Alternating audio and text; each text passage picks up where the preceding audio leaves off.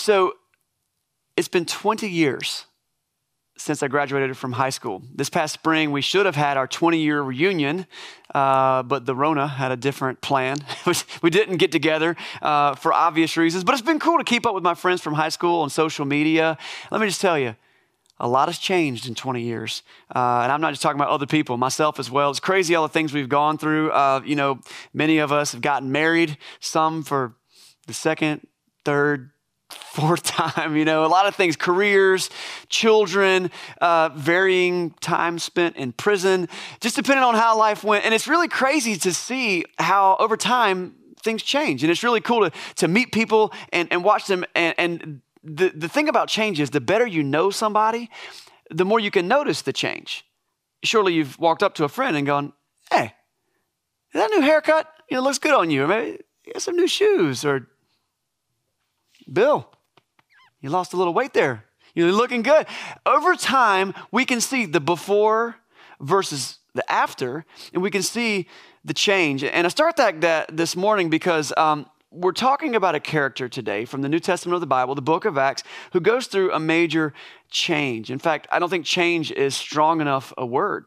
The word is really transformation. Transformation, a total makeover, a complete adjustment. In fact, our focus word for today is the word transformation.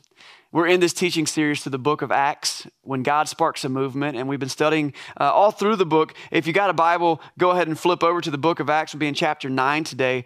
The story of Acts is the story of how God used a small group of people to start a movement that has basically changed the world. It's the story of how the church began. The book of Acts is fairly long. There are 28 chapters. In fact, I'd like to make a correction. A few weeks ago, I said that Acts had 26 chapters. That was a misspeak on my part. And so it's actually 28. But in the 28 chapters that we have, we wanted to kind of boil it down to a concise, memorable thing. So instead, we're focusing on 8 sections. And in each section, we're giving it a focus word, a memory word that kind of highlights what that section is all about. And so just kind of as a review, maybe you've been watching, you can kind of talk back to me from home. I'll be your Alex Trebek, and you can choose Acts for 200. What was week one? Remember week one? The word was wait. Okay, so that's the words we're doing. Okay, what's the second week? Helper. The third week, we talked about Peter and John's boldness. And last week, we built on their boldness, and we met a guy named Stephen, and we got pretty deep. We talked about persecution, and we talked about the state of the church today around the world and how Christians have lived through persecution. Today, our word is transformation. If you missed any of those weeks, please go catch up on it on our podcast or on our YouTube channel, youtube.com/jointheventure.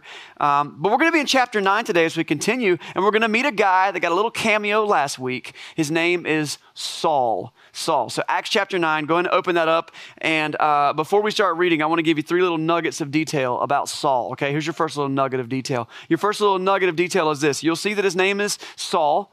You'll also see him called Paul. What's that about? Well, it's actually a couple of good reasons for this. First, it was very common for a Jew in the first century living under Roman authority, because they were a Roman, occupied area, for them to have a legal name that included a name of Jewish heritage as well as a more Roman name. And so Paul's full, maybe official legal name was something like Paulus Saulus or Saulus Paulus. I don't know the order, but basically it was a Roman name. It was a Jewish name, and it really worked out well for him. But also names are significant in the Bible for a lot of reasons. And we see people in the Bible who go through like a name change and because they've had a significant encounter with God. I mean, some of the most notable examples would be like Abram. He begins being called Abraham, and you've got even his wife takes on a different name. Sarai becomes called Sarah, and you also meet Jacob, who is later called Israel. Israel becoming the great father of all the Jewish people, in addition with Abraham. And when they have this significant encounter with God, God kind of renames them. He dubs them a different name. That's not exactly what's happening with Paul here. He already had Paul as part of his name.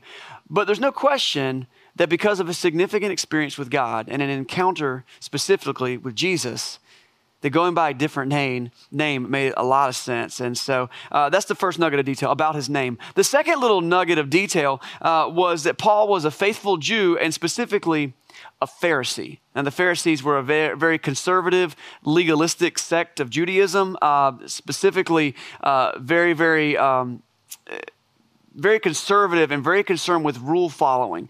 As a Pharisee, one of Paul's highest priorities and objectives would be to preserve the laws and the customs and even the extra rules of what the Pharisees stood for. And like many faithful Jews, Paul, especially as a Pharisee, he saw Christianity as blasphemous to their beliefs.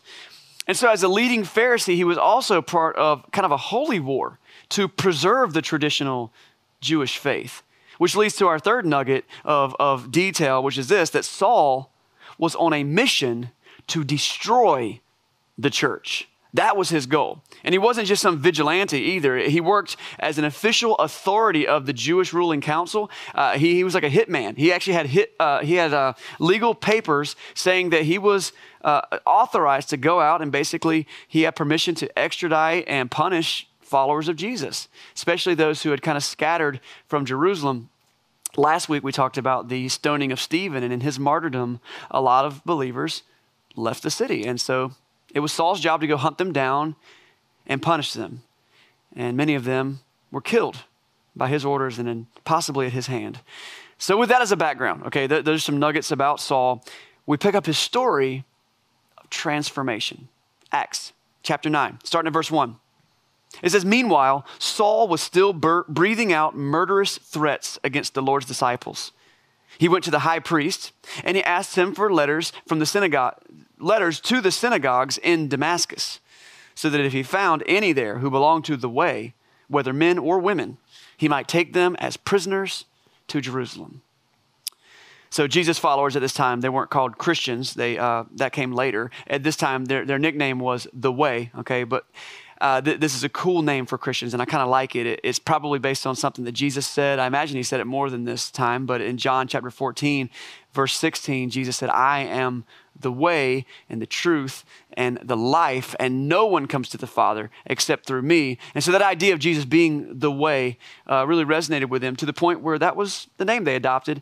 And many followers of the way, like I said, had scattered from Jerusalem to surrounding areas, and one city that they went to was Damascus. And so Saul, at this point, wants to go hunt them down in Damascus. But something happens that day to Saul. So let's check this out. It's going to change everything. This is now verse 3.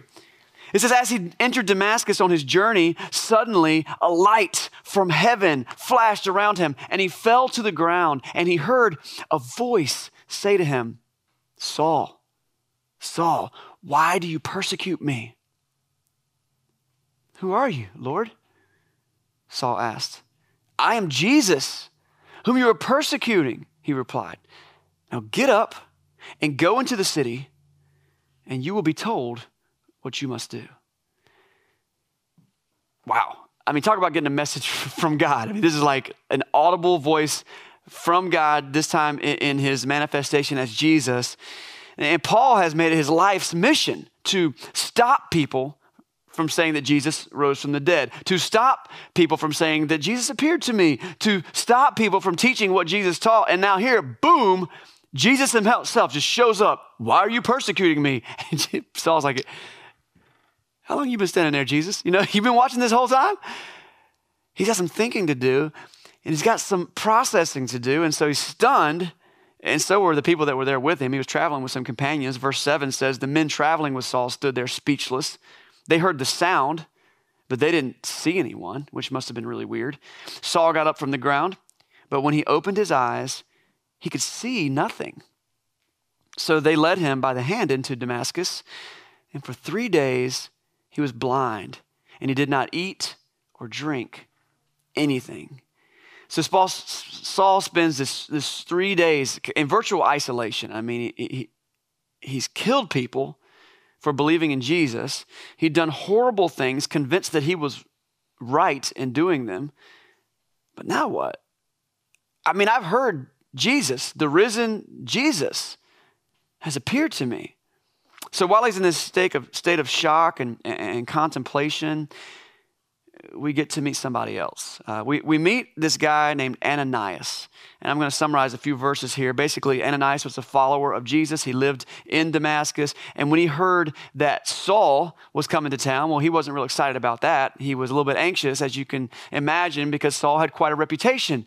He would actually be involved with killing people like Ananias. And so Ananias wasn't real excited to see Saul. But God speaks to Ananias, and basically God tells Ananias, I want you to go visit Saul and talk to him. Naturally, Ananias is like, God, I'd really rather not do that. If it's all right with you, I would really prefer not to have to go speak to Saul.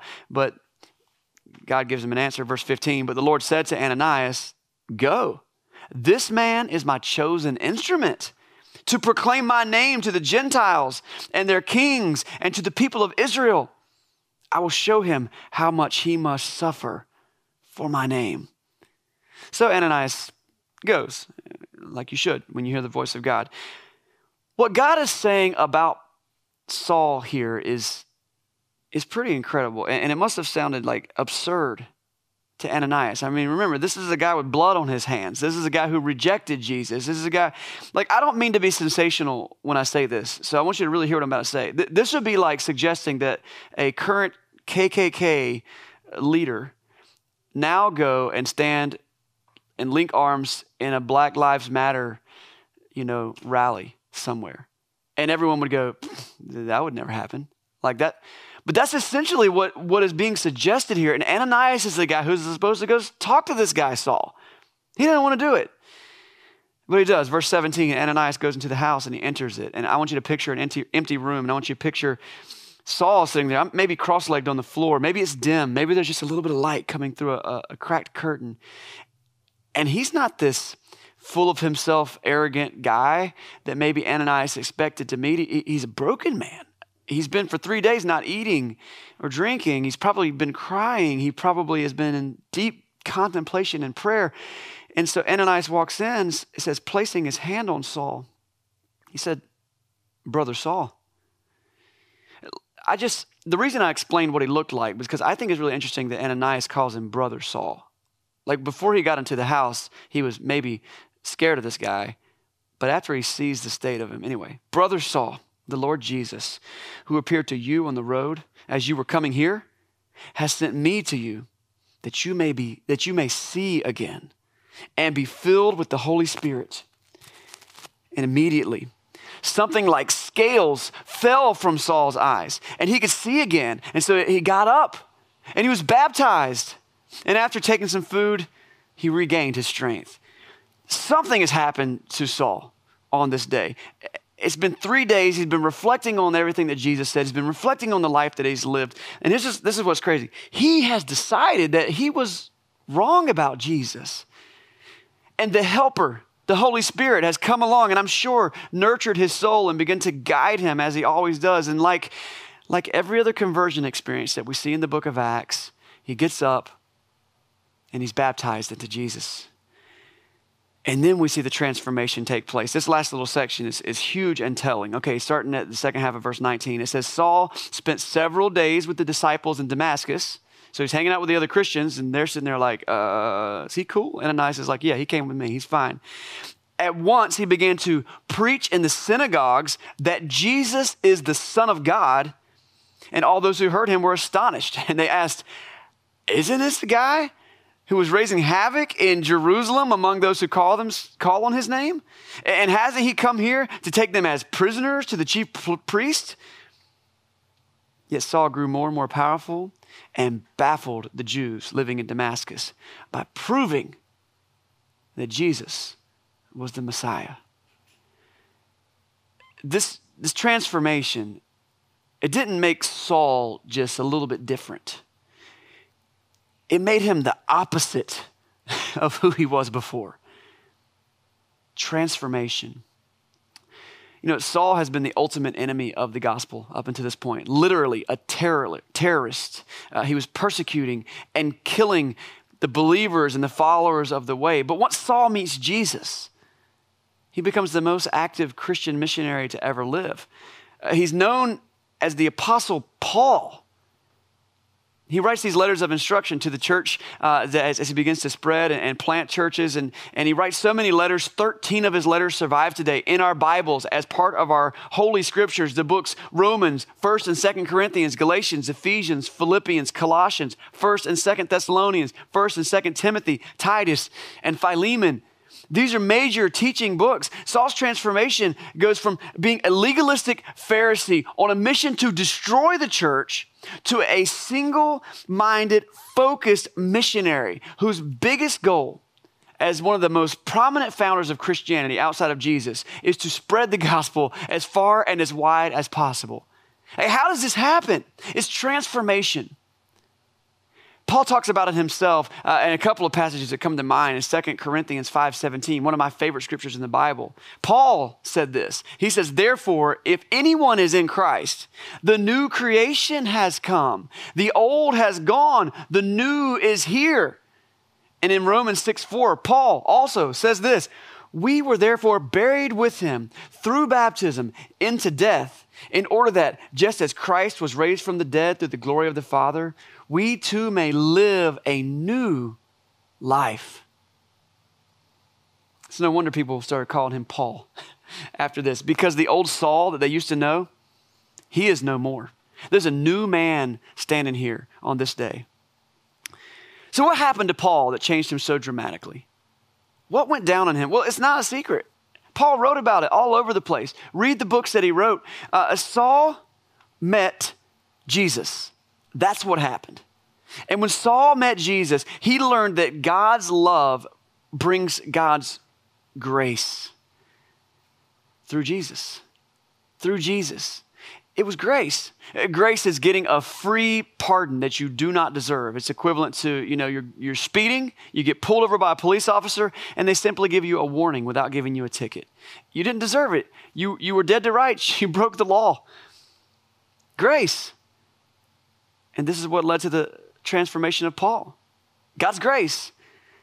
Skeptics of Christianity have tried to use the conversion of Paul as a place where we could poke holes in Christianity and maybe break down its reliability. I mean, if you could debunk the reliability of Paul and especially prove him to be unreliable and his transformation didn't really happen, you could do a lot to hurt the faith of Christianity. You could, because so much of what we believe is based on things that he wrote. A lot of people set out to do that. One of my favorites is a guy named George Littleton, actually Lord George Littleton. He lived in the 1700s. He was an Oxford man. He was also part of the English Parliament, a very learned guy, and he wasn't a believer in Christ at first. And he set out to disprove Christianity by showing one of his main kind of thesis tenets was to show that Paul's conversion was a hoax, that it wasn't real, that it was just a big show because Paul was a fake and he did it all really to gain notoriety and power and get rich and get famous. Like that was his motivation behind it. And he writes this paper, you can read it to this day. After he digs into the Paul story though, Littleton came to some major realizations. He said that converting to Christianity for personal gain made no sense for Saul. What it actually did was put him in major danger because there are people like him who are out hunting people like the converted people. And not only that, but all the prestige and reputation that had come with Saul's previous position would have been gone. Everybody he respected, all of his network, all of his influence would be gone and wasted because then he would become their enemy. It's also true that as Paul traveled, he never gained any wealth. He doesn't get rich off the gospel. In fact, we find out that he works his way through his missionary work. He is a tent maker is what they call it. He worked in leather and he did different things. And from town to town, he would simply work his way through. Even though he said in some of his writings, listen, I have a right and an ability to ask you guys to support me, but I don't want you to think I'm in this for wrong motives. Littleton digs in a lot and he comes to the conclusion that there is no rational reason for Paul to have chosen to become a follower of Jesus just for personal gain. Maybe the other apostles had some sort of an agenda. They spent a lot of time with Jesus. Maybe they wanted to save face for whatever reason, but not Paul. It wouldn't have done him any good. By the way, George Littleton became a Christian and he was so convinced by the transformation of Paul that it caused him to receive his own transformation. And you can read the paper. It's old school. It's about 120 pages long. You can Google it and you can find it. Or if you want to reach out to me, I can try to shoot you a link to it. It's interesting. Before the road to Damascus, Saul had been trying to earn his way into God's love. He wanted to legalistically follow every rule. He zealously forced other people to do the same. He hoped that by doing all the right things, God would see that and honor him. But after he met Jesus, and he learned that God was willing to come to earth and give his own life and connect him back to God, that God loves us and God that wants to be with us, when he learned that there's nothing that he can do to make God love him more, let alone something someone could do to make God love them less. When Paul learned about grace, it was transformative. See, grace leads to transformation. When you experience grace, it leads to a natural change. I want to give you an example from my own life. And this is just anecdotal. It's a metaphor, but check this out. So after Hurricane Florence, I spent a lot of time holding a chainsaw. If you remember, I mean, it was a really bad storm. And so Venture Church started Dart IOM with some other people. And we spent a lot of time on chainsaws at first before we started doing everything else. And I was feeling pretty good about my chainsaw skills. I mean, I was involved in cutting down all kinds of trees and chopping up debris. And the more I got into it, the more confident I was in my chainsaw skills. And one day, I started getting a little too comfortable. Okay, so I was working on some bushes, actually this time in my yard, kind of trimming them up. And I got in there and my arms were tired. And as I was working, the chainsaw went down too low. One of the teeth of the chain itself snags on my loose-fitting work pants and just snatched. Okay, and then this really strong, fast-moving engine pulls towards my leg. Luckily, I was able to let go of the throttle and it died quick enough and I dropped it and I walked away and there was a huge rip in my pants right above my kneecap. That will wake you up. That'll teach you how to pay attention when you're holding a powerful tool. Thank goodness I didn't get a scratch. No damage whatsoever. But I kept the work pants. So this past week after the hurricane, I'm working in my neighbor's yard. I was helping to chop up some wood in his yard. And he's an older man, and like the good person and wiser old person, older than me person than he is, he said, "Hey, be careful with that chainsaw." And I said, "Yes, sir, I will be careful with that chainsaw." And then I told him the story about, well, a couple years ago, blah, blah, blah, I tore my pants. And he said, "Really?" And he was just kind of shocked by it. I said, "You know what? I kept that pair of pants and I wear them when I work a lot. And they keep me humble." And we laughed about it, but it's true. Because what type of fool would I have been to have learned this valuable lesson? I got the get out of jail free card. I didn't cut a major artery and have to go to the emergency room and maybe lose my leg. I got grace. And for me to have experienced that and then not learned a single lesson, not have had transformation, grace should lead to change. Grace should lead to transformation. And we realize how much God has spared us by his grace, the bullet that we have dodged because of Jesus, it should change something inside of us. Not only that, because it's not all on us. It's not all on us. God moves into our life. We've talked about the helper. And when we accept Jesus into our life, the Holy Spirit moves and he begins to supernaturally, as he moves in, he begins to work on us on a spiritual level, ironing things up, helping us grow. And as you learn to live the Jesus way day by day, renewing your mind from the old stuff, rinsing it out, and allowing your mind to be filled with the good things that Jesus has for us. When you learn to put God's two greatest commandments into practice, to love other people and to love God, and to do both of those with all your heart, mind, soul, and strength, it begins to work on you. It begins to change you. And transformation starts to happen. Check this out. Bitterness that you used to have and that consumed you is transformed into a forgiving attitude. And jealousy that has been eating you up slowly transforms into contentment. Dirty thoughts and temptation and sinful things that you used to be drugged into suddenly become undesirable, and you don't want those things anymore. And you start to long for the pure goodness of God, and you hunger for his word, and you hunger for his righteousness. Jesus transforms selfish people into generous people. He makes stupid, foolish people make wise decisions. He can mend our brokenness and make us whole. That's transformation.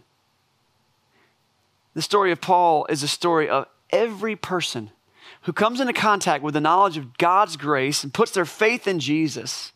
Jesus will change you.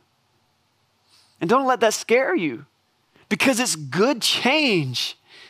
I've seen it in my life. I've seen it in the lives of so many people that I love. And it's mind-blowing what God can do in the life of a person who submits to him. That's the message of Acts. That's the message of the story of Saul, Paul.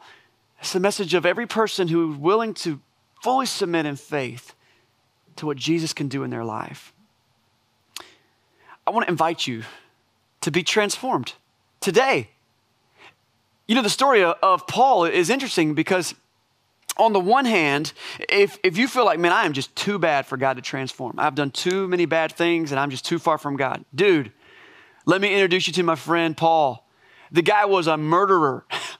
Okay, it's likely you haven't done things worse than him.